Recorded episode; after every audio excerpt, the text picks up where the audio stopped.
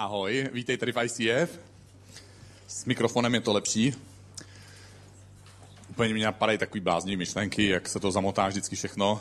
Tak eh, jsem si vzpomněl na svoje dětství s mikrofonem za hokejem.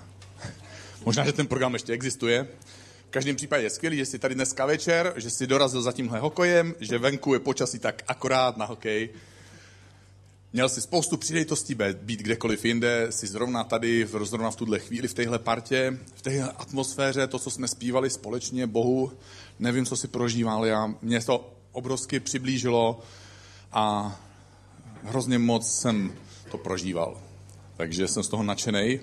A začnu dneska příběhem německého vojáka Kurta Geilera, který v roce 1917, takže už je to 101 let zpátky, Uprostřed první světové války jako hluboce věřící člověk měl sebou na frontě Bibli. A jednu noc během spánku dopadla na jejich vykopaný kryt, eh, dělo, dopadl dělostřelecký granát a střepiny zabili a zranili většinu Kurtových kamarádů, kteří s ním v krytu byli. Ale protože Kurt měl pod hlavou tuhle svoji Bibli, tak 4 cm úlomek z toho granátu ji sice téměř celou prorazil, ale nakonec uvízl uprostřed a Kurt vyvázl úplně bez zranění. A jeho syn, následně jeho vnuci a dnešní pravnuci, když dodneska tuhle Bibli rozbalují z toho starého papíru, tak vypráví příběh, jak Kurtovi Bible zachránila život.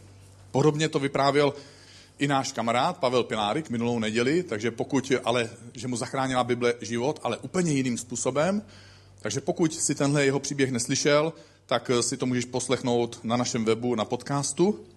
A my v Biblii najdeme různé podoby, jak k nám lidem, ke čtenářům Bible, boží vzkaz je přenášený. Takže v Bibli nacházíme příběhy, v Bibli nacházíme poezii, v Bibli nacházíme proroctví a v Bibli nacházíme dopisy.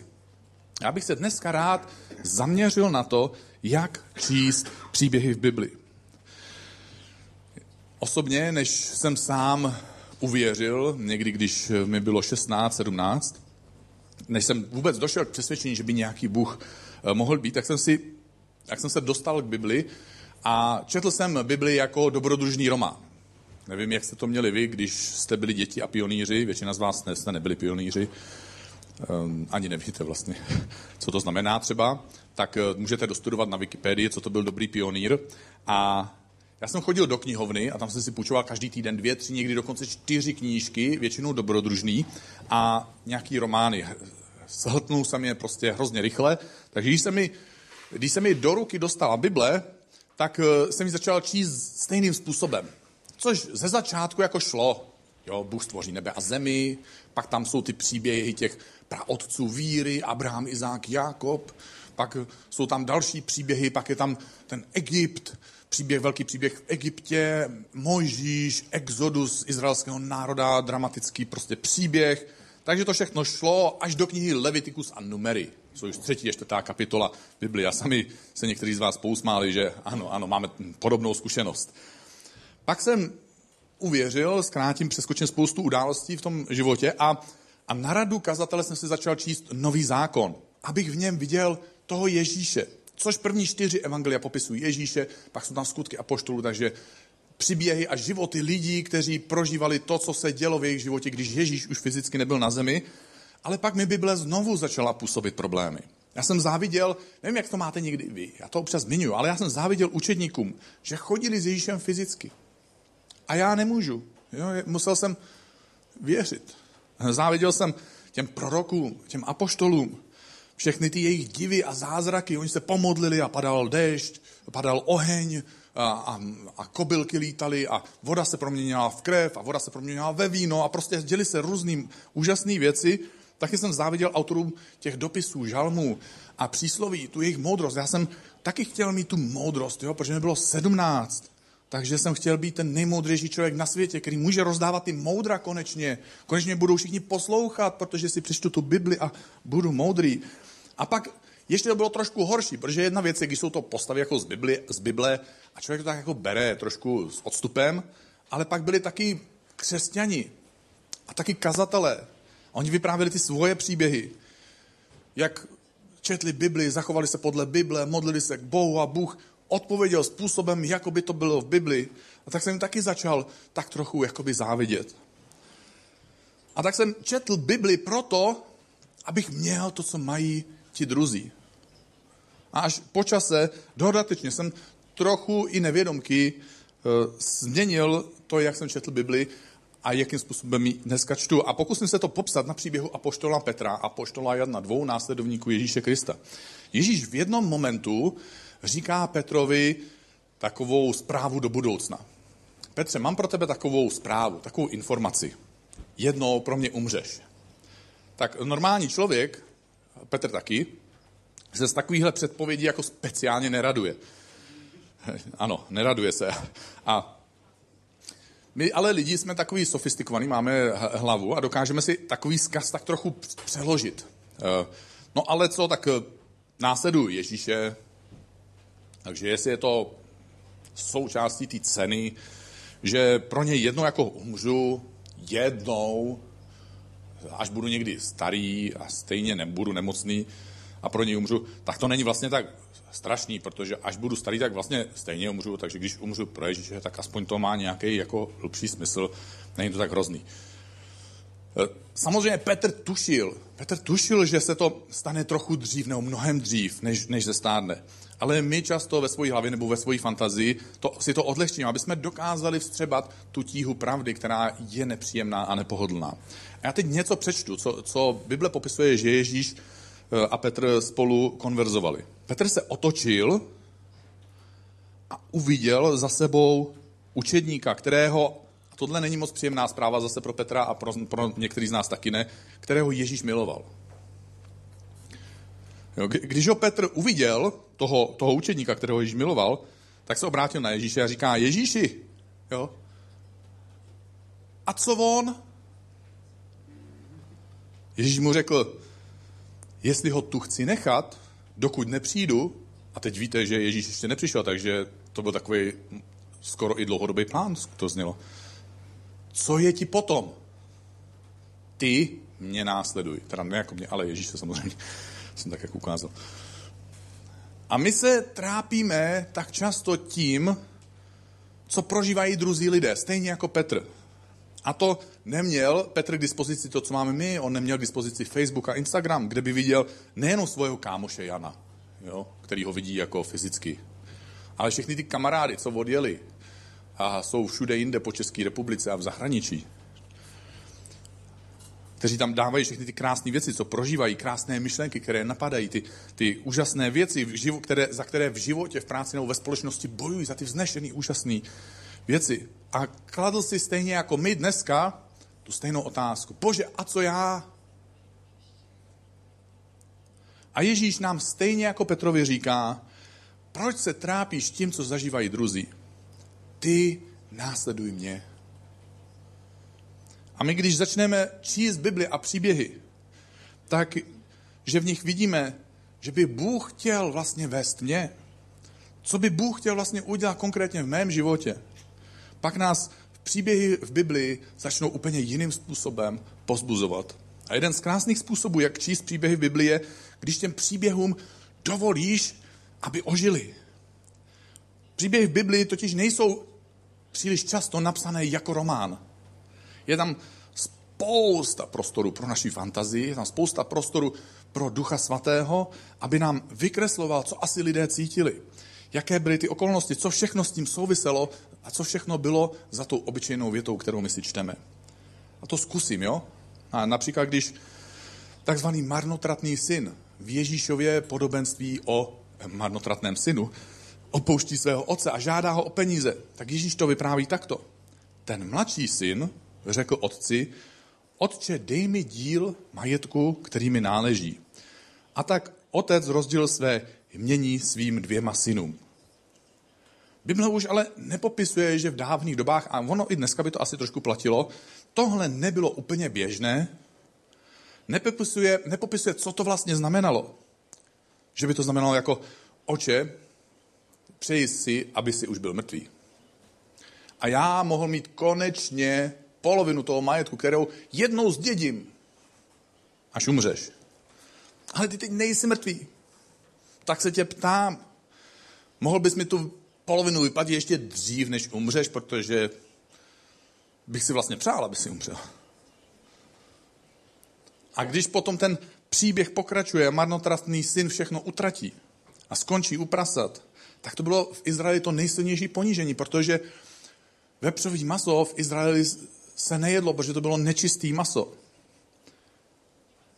Bylo to to nejhorší jídlo, co jste mohli jíst.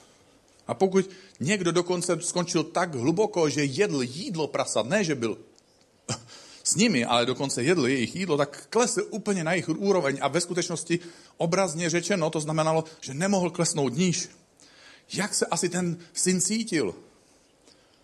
Jaký, jak se cítil ponížený? A když se pak ten marnotratný syn vrací k tomu svému otci a on se k němu rozběhne, aby ho oběhl, tak je to další vyjádření emocí. Vznešené osoby, tehdejší králové, kněží, eh, lidé, kteří mají, maj, majetek, třeba právníci taky, nebo prostě různé osoby s různým postavením, ti neběhají, když jsou, když jsou v té roli toho postavení. Oni jsou vznešení, úctyhodní.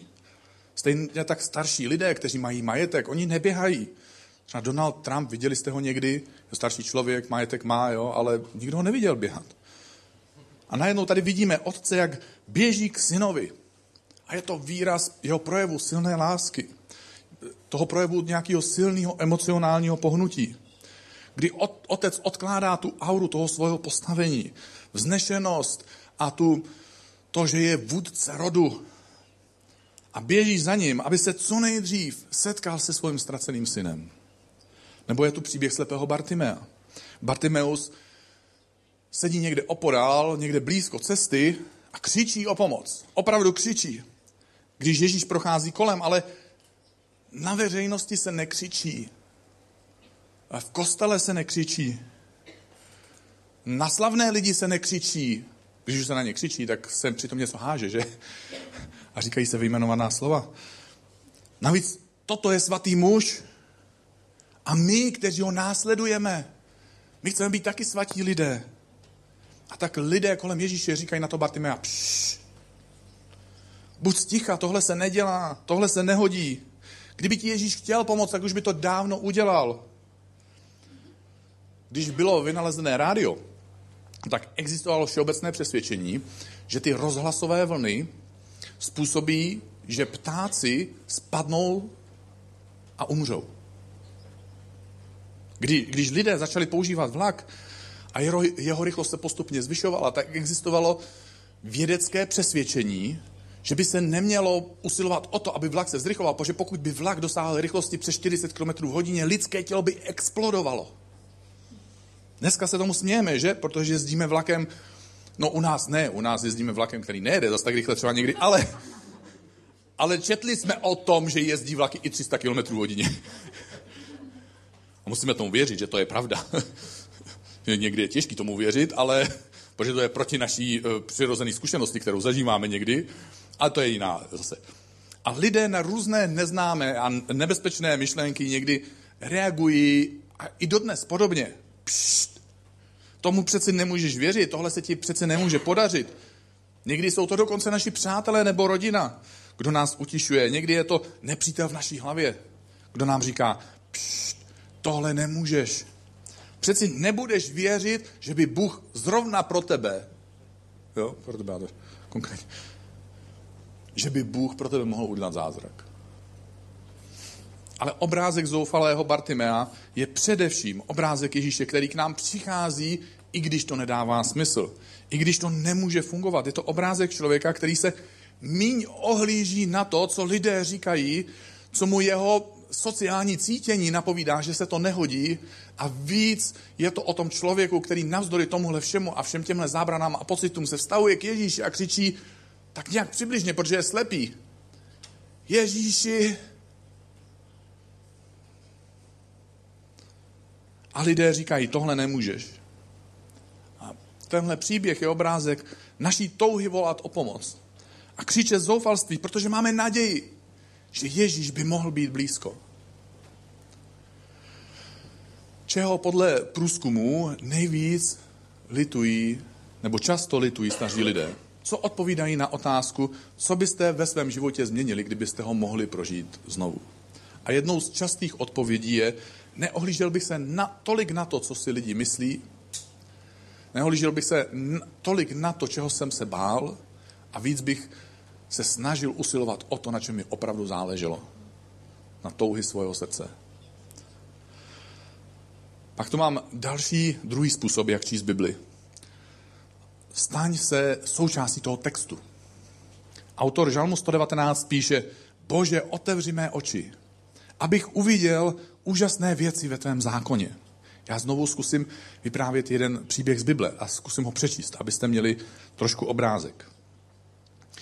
Třetího dne v Káně Galilejské se konala svatba. Byla tam i Ježíšova matka a na svatbu byl pozván také Ježíš a jeho učedníci. Když začalo docházet víno, Ježíšova matka mu řekla, nemají víno. Ženo, co ode mě chceš? odpověděl Ježíš. Má chvíle ještě nepřišla. Jeho matka pak řekla služebníkům, udělejte cokoliv vám řekne. Stálo tam šest kamenných nádob na vodu k židovskému očišťování, každá o obsahu dvou nebo tří měr. Ježíš řekl služebníkům, naplňte ty nádoby vodou. Když je naplnili až po okraji, řekl jim, teď nalévejte a doneste vrchnímu správci svatby. A tak to udělali. Jakmile vrchní správce svatby okusil tu vodu, z níž se stalo víno a nevěděl, odkud je, ale služebníci, kteří tu vodu nalévali, věděli, zavolal ten vrchní správce ženicha a řekl mu, každý člověk podává nejdříve nejlepší víno a když jsou hosté opilí, podává to horší. Ty si zachoval nejlepší víno až do konce. Já jsem schválně přečetl ten příběh, tak jak ho někdy čteme my. Že už třeba Bibli po druhé, po třetí, pokud jsi nějakou dobu věřící, nebo nejseš věřící a čteš Bibli úplně poprvé. Ale čteš to jako věty. Jako jakýsi záznam nějaké události. Ale když se staneš součástí toho příběhu, co všechno to vlastně může znamenat, zjistíš, Ježíš je vlastně teprve 30 let. Ještě nevykonal žádný zázrak. Je pozvaný na svatbu. My nevidíme proč. Kromě Ježíšovy matky je pozvaný i Ježíš. Jestli proto, že prostě to byl její syn, tak jsme ho pozvali, bylo by to blbý ho nepozvat. Nebo byl to dobrý týpek, byla s ním zábava, jo, umí vyprávět příběhy, storky nějaký. Nebo taky ne, vidíme, že Ježíš má sebou učedníky. Zatímco ještě neudělal žádný zázrak. Wow. Já myslel, že měl učedník až poté, co udělal zázraky. Oni za ním tedy šli z nějakého jiného důvodu, než kvůli zázrakům. Aha, to asi měl nějakou pověst, nebo, nebo nějaký charisma, nebo, nebo říkal prostě nějaký moudra a tím lidi oslovil a přitahovali, aby, aby šli za ním a naslouchali mu. Navíc čteme, že celý ten příběh je o vínu. Proč víno? tak tohle, na to jsem měl jednoduchý vysvětlení vždycky, protože po salátu nikdo žádný velký příběh nenapsal. Po vínu vzniklo spousta příběhů. Zrovna dneska ráno mi můj kamarád, jak jel tramvají a nějaký pán, který vypil dvě piva nebo půl litru vína a byl z něčeho frustrovaný, jak tam obtěžoval nějakou paní a, a, a, a byl hrozně agresivní vůči tam trojici mladých lidí. Takže se tam šel jako nějak ohradit, že by se takhle pán chovat neměl a než tu větu dořekl, tak dostal pěstí, přinesl si do kostela monokl. A do kostela si můžeš přinést cokoliv, že? Zjevně. A co všechno víno může napsat za příběh, že? Tohle by se po salátu nestalo. Jako. A pak, pak, pak čteme další, další věci, že všichni jsou na svatbě. Aha, takže teď, pokud jsi součástí toho příběhu, tak se musíš převlíknout. Jo, nemůžeš tam být v teplákách, trapný trošku, nebo v plavkách. Takže co si asi oblíkli? Teď čteme, že ta svatba trvala sedm dní. A po sedmi dnech konečně vypili všechno víno. tak to si dali práci teda. Jak asi vypadali ty lidi? Jo? Teď Ježíšová matka, jo, jako um, typická maminka, jo. Uh, tamhle není utřený prach, uh, tenhle se nevosprchoval a došlo víno. Maminky si vždycky všimnou všeho. Navíc maminka, jo? Ježíšova maminka, takže co? Co udělá jako první, když vidí nedostatek? Nevím, jak to uh, jste to měli vy doma, nebo jak to možná ještě dokonce máte doma, U nás doma to funguje tak, že u nás, když se začne třeba sobotní úklid, což bylo zrovna včera, takže to mám hrozně čerstvě jako nahraný, tak, tak, tak už i naše čtyřletá dcera zná ten rituál. Takže jde nejdřív ke schodům směrem nahoru a, za, a křičí Dani, pojď dolů. Jo, pak otevře dveře směrem dolů a křičí Klárko, pojď nahoru. Jo, protože maminka začne rozdávat úkoly. Protože tohle není v pořádku, tohle není v pořádku, a tohle se mi nelíbí, a tohle změníme, a tohle změníme, a tohle všechno uděláme. A když dostanete seznam, a do toho seznamu se připisuje, zatímco se to ještě říká, jo? takže prostě je to legrace. Takže Ježíšová maminka říká, Ježíši, jo, pojď sem, pojď sem, synu, jim došlo víno. Ježíš říká, mami, halo, mě je 30, jo? nejsem dítě. Jako jsem tvoje dítě, já to chápu, ale nejsem dítě, nejsem malý dítě. A ani teenager už nejsem, mami. Navíc ty jsi mi říkala už od dětství, že, že jsem boží syn. Co kdybys to začala brát i vážně? Navíc ty vlastně nevíš, co já mám dělat. Já vím, co mám dělat. Já jsem ten boží syn. Já vím, kdy přijde můj čas. Mami, ty jsi prostě tak vedle. Tak maminka byla teda e, nějakým způsobem to zvládla střebat a já to jako dokresluju, samozřejmě, ale staň se součástí toho textu, toho příběhu. Přesto jeho maminka samozřejmě říká si, jo, rozumím, co říkáš, ale stejně jde bokem a prosichr, mluví se služebnictvem. Podívejte se, eh, můj syn může se stát, že za chvíli přijde k rozumu a pochopí, že to, co jsem mu říkala, byla pravda. Takže kdyby náhodou mu to došlo, tak udělejte všechno, co vám řekne. A má nějaký respekt u těch lidí, protože pak čteme, že oni udělají přesně to, co ona jim řekla. Co se v tom příběhu ještě dozvídáme? Že nemají dost vína. Jo, takže někdo něco špatně spočítal. Spočítal špatně třeba víno. Objednal špatné množství vína. Jsem kdysi provozoval restauraci a chodili tam firmy na večírky. A kuchařka mi vždycky říkala, pane Skokan, až budete zase nakoupit, aby se mohla uvařit, zkuste koupit dvakrát méně pečiva než obvykle. Já jsem z nějakého důvodu měl pocit, že pokud dojde pečivo, tak to bude hrozně špatný. A tak jsem koupil tolik pečiva, že nejenom, že tam všude jako bylo pečivo na stolech, kromě toho všeho ostatního, ale my jsme měli na měsíc dopředu v mrazáku pečivo. A to nekecám. To prostě my jsme nechodili do pekárny pro pečivo, protože já jsem nosil pečivo z práce v takovém množství, že jsme ho nemohli ani skonzumovat. My jsme ho rozdávali lidem. Zjevně tady někdo neměl k vínu přístup jako já k pečivu. Jo, protože jim došlo to víno. Nebo někdo špatně spočítal lidi. Taky se může stát, jo? E, nevím, kdo jste měli svatbu, že? Tak začnete, a pozveme, jo, nebude to drahá svatba, taková malá, jo? Jenom tady se některý lidi smějou, co už svatbu měli. Jo? Je, jenom nejbližší příbuzný. Jo, dobrý, dobrý. Do, dobrý jako, dobrý záměr. 80 lidí, ty Dobře, takže přišli, nebo, nebo třeba prostě Ježíš, jo, týpek, jo, tam se píše, že si pozval sebou svoje učeníky, my nevíme, jestli bylo 12 nebo až 70, jo. Jako představte si, že si pozvete kámoše na svatbu a on si vezme dalších 70 sebou, nebo 12, ono to stačí 12, pokud jsou to chlapy, tak to je jedno, kolik jich je. Každý chlap navíc je prostě díra do rozpočtu. A teď, eh, nebo, nebo někdo z učetníků to dal na Facebook. Jo, já nevím, jestli to znáte, že, že, že slečná dala na Facebook, eh, rodiče odjeli, dala na Facebook, u mě doma bude rodinná party, jo? malá party. A nevšimla si, že má 2000 přátel a a že všichni dorazili a pak musí pozvat policii, aby to rozehnali. Takže prostě my nevíme, kde přesně se stala jako chyba. Navíc v románu eh, ten autor by popsal, jak ty lidi asi po těch sedmi dnech vypadali. Eh, jak to bylo cítit v té místnosti. To by to bylo popsané. Jo, kde sedm dní pili. Taky by tam bylo napsané, jak se Ježíš cítil a jak vypadal. Jestli jako pil s nima, nebo je tak jako pozoroval, oni pili a Ježíš tak jako... Hmm, 14. Tyjo, 48. Ten už by si dávat neměl. Teď, teď, teď čteme další věci. Aha, tam jako byly, byly nádoby, jo, čteme nádoby, že tam byly. Jo? A že, že Ježíš říká, aby, aby, aby donesli vodu. Tak my si jako představujeme ty nádoby. Jo, takhle, že tam bylo šest žbánků třeba. Ty přiběhlo prostě tři služebníci, každý vzal do ruky dva čbánky, někam odběhli, vrátili se zpátky, Ježíš prostě se modlí uh, a něco dělá. Prostě já nevím přesně, není, taky ne, zase to není popsaný. Teď najednou je to víno, jo? Teď my čteme tohle a, a myslíme si, že je to tohle, ale vlastně tam čteme, že to jsou, že to byly dvě až tři míry. Tyjo, to je prostě informace, to mi hodně řeklo, jo? Šest nádob, každá dvě až tři míry.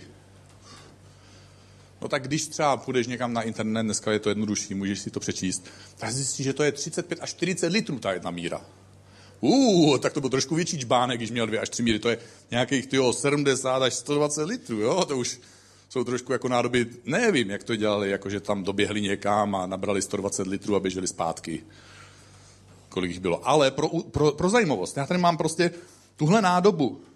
Mně se lidi ptali, dneska bude křes, já jsem říkal, ne, já chci jenom demonstrovat, co to vypadá, když 6 nádob krát 7 litrů, jo? Počítáte, krát 80 litrů, jo? A, něk, a nebo 6 nádob krát až 120, jo? Pomůžu vám některým, některý už to máte spočítaný a někteří ještě hledáte kalkulačku. To 480 až 720 litrů. Tohle je 500 litrů. Takže Ježíš po sedmi dnech pití vína, když konečně došlo, Ježíš teda si řekne, vidím, co se stalo za sedm dní a musím teda udělat dostatečná opatření. A Ježíš neměl tu potřebu jako já s tím pečivem. On to tak dokázal asi možná odhadnout, takže to neměl potřebu přehánět. A udělal 500 litrů. A ty, když si to čteš, tak se můžeš stát součástí toho příběhu a vidět to. Stát, vlézt si dovnitř a být tam, jako bys tam byl. A teď oni to, že ho přinesou, oni přinesou to, to víno ochutná tomu správci. Teď existuje taková křesťanská teorie, že to víno byl džus. Někdo se pousmál, správně jste se pousmáli, protože mám takovou zkušenost, ne každý právě má a asi tuhle teorii o tom, o tom džusu vymyslel člověk, který nikdy nebyl na večírku, kde se lidi ožrali, protože když uprostřed večírku ožralým lidem řeknete, že došel alkáč, tak to nebude pochvala. Zase dostanete seznam vyjmenovaných slov. A teď jako teda ten správce to jako, nevím, on to neotevře, jo? já nevím, jak se otevírá 120 litrová lahev, ale jakože je teda ochutná. Teď, to je záznam, že? Kazatel uprostřed kázání si dá vínko, jo. A teď jako, já nejsem odborník na víno, jo, ale uh, četl jsem to, slyšel jsem to, takže jsem hrozně chytrej. Hmm. Hmm. Jo, táhne. Hmm. Hmm. Hmm. Moment. Převalujeme něco, nevím, sudy nebo... Mám buket. Nevím, co to znamená, ale říká se to. Hmm. Teda musím uznat, ehm, normálně člověk, když dělá oslavu, tak eh, nejdřív dá to kvalitní víno a když jsou potom lidi zťatí, tak už je jim jedno, co chlastaje, tak jim dá nějakou břečku. Ale musím teda říct, jako, že jste se, pane ženíchu, jako vytáh. A to je to, jak se tomu říká. Jsem odborník, si to pamatuju všechno. Eh, portský, francouzský, kvalita. Jižní smaj, dobrý. Jako... Zkusy ty fakta představit. Zkus třeba i zjistit, co, co některé věci znamenají. Navíc se tam píše, že to nebyl největší zázrak v Ježíšově životě. Že to, to dokonce byl první zázrak. Ale byl to zázrak, kdy tam navíc Ježíš náhodou byl. To nebyl jako plán, že bychom četli, Ježíš se ráno zbudil, pomodlil se, pah, dneska proměníš vodu ve víno. Uh-uh.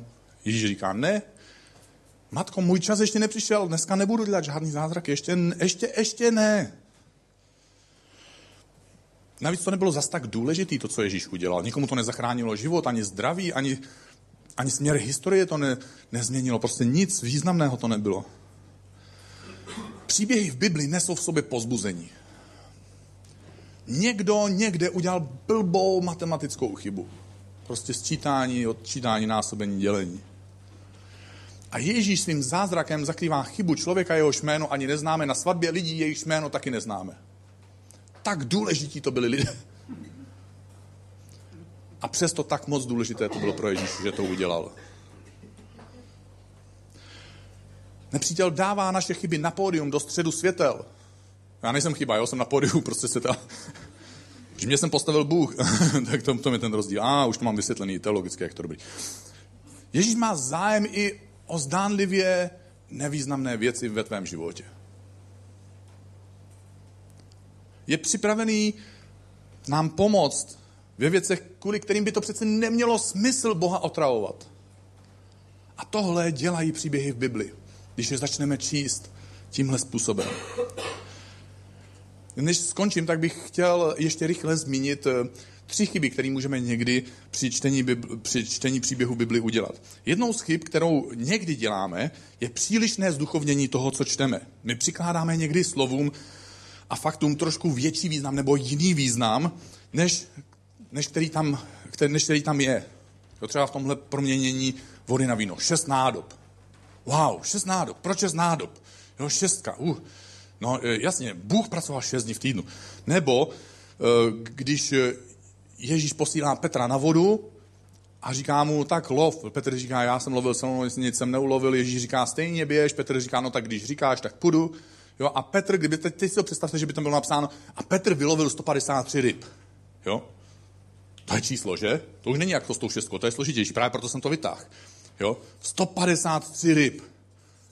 Ty jo, no tak to je jasný. Jo, takhle, ta, ta ryba je šťastná, protože byla vylovená například z Ježíše. A 153. Teď vám to ukážu, co udělá člověk, který to vezme hodně vážně.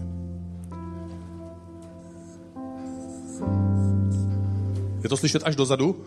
Jo? 3 krát 3 krát 10 plus 7. Někteří začali horečně počítat, někteří si řekli, to nebudu ani zkoušet. V pohodě. Je to přesně to číslo 153. jsem to kontroloval. Protože jsem to obsal. Wow, a teď to půjde, že? To budou ty záhady. Trojka, co znamená ta trojka? Wow, no jasně. No jasně, co znamená trojka? Někdo mi napoví. Co? Že ano, Bůh, Bůh je trojice. Wow, no jasně, ty jo, Bůh je v tom. Jo, voko tam musí být. Jo.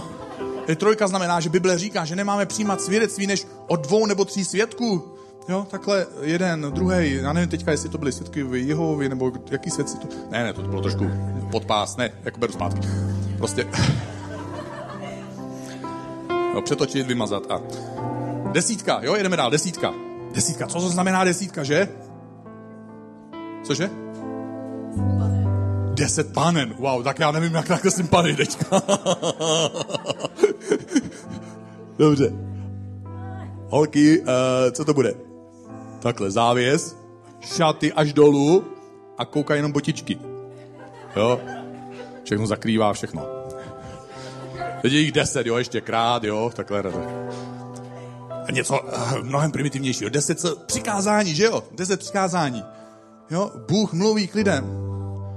Jedna, dva, tři, čtyři, pět, šest, sedm, osm, devět, deset. Sedmička, to je jasný křesťanský číslo, že? Sedmý den, no my všichni víme, jo, odpočíval od své práce. Uh, jo.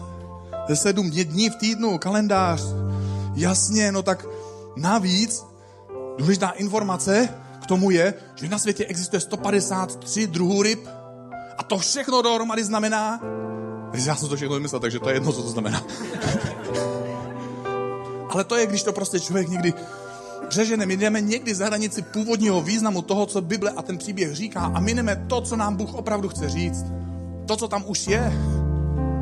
Ta druhá past je past napodobování. My si čteme ten příběh z Bible a máme dojem, že když mohl on, tak já můžu taky. Když Ježíš chodil po vodě, tak já musím chodit po vodě. Já musím dokázat, že mám tu víru. Já musím dokázat, že Bůh je stejný. Před lety si tohle řekli dva pastoři v Jižní Koreji a vydali se otestovat svoji víru na rozvodněnou řeku a v pondělí ráno o nich všichni křesťané četli nekrolog v novinách. Příběhy v Bibli nás mají pozbudit k následování Ježíše. Ne k tomu, aby jsme všechno za každou cenu kopírovali. My nemusíme zabíjet přátele oslí čelistí. No, ani nevím, kde bych ji koupil. Na eBay možná. A my nemusíme tančit kolem oltáře a polejvat oltář vodou, aby jsme viděli, že Bůh posílá oheň z nebe.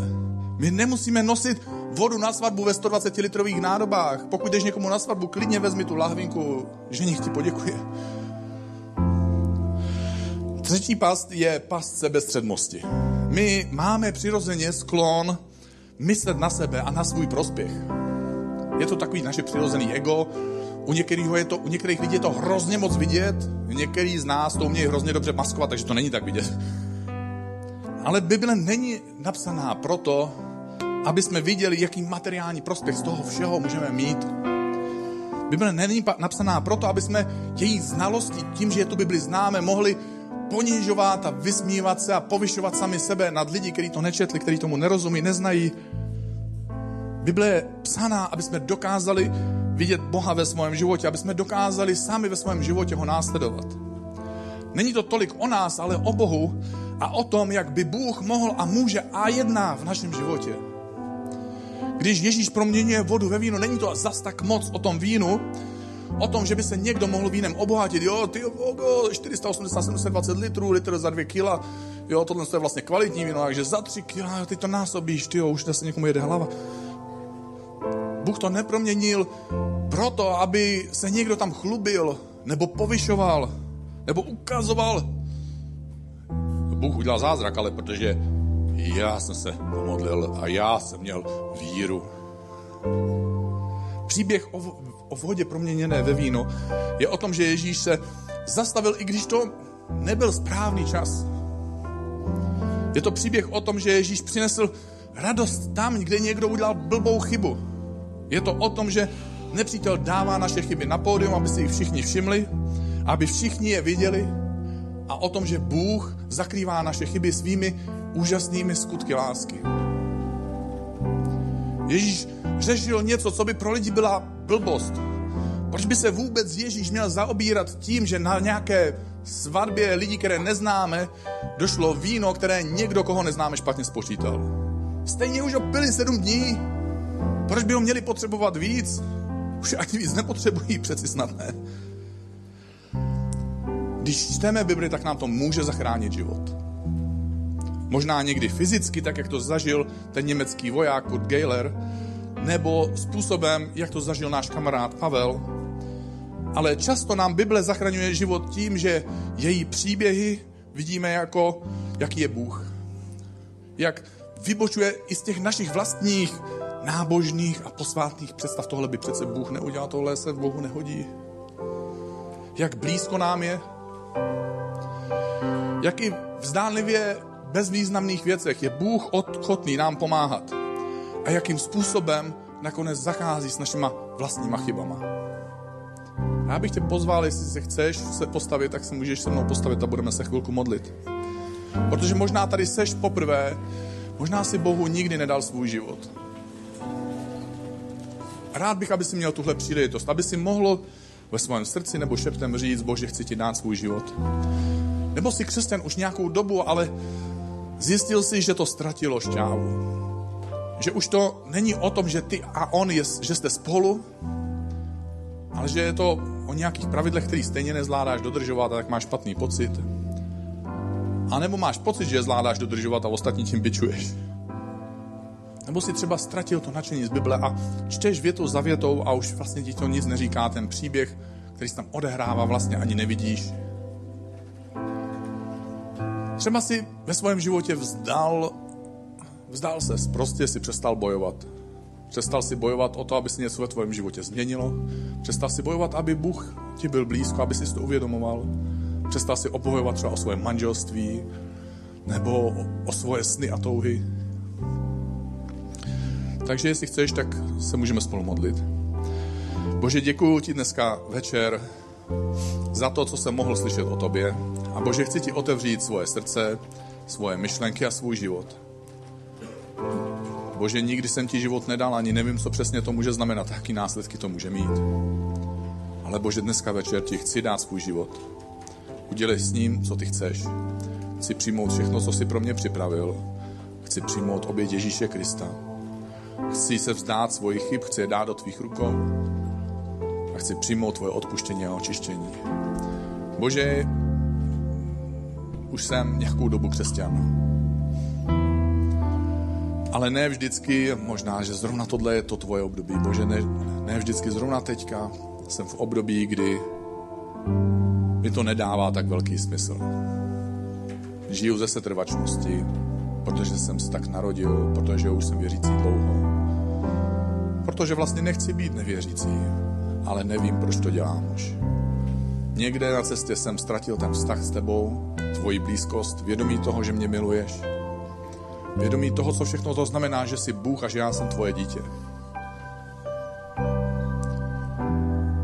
Bože, modlím se, aby si změkčil moje srdce, rozvin, pomohl mi rozvinout fantazii, aby si mi dal Ducha Svatého, když tu Bibli. Aby tvoje příběhy ke mně mluvily, abych viděl tebe takovýho, jaký jsi. Abych viděl to, že jsi mi blízko.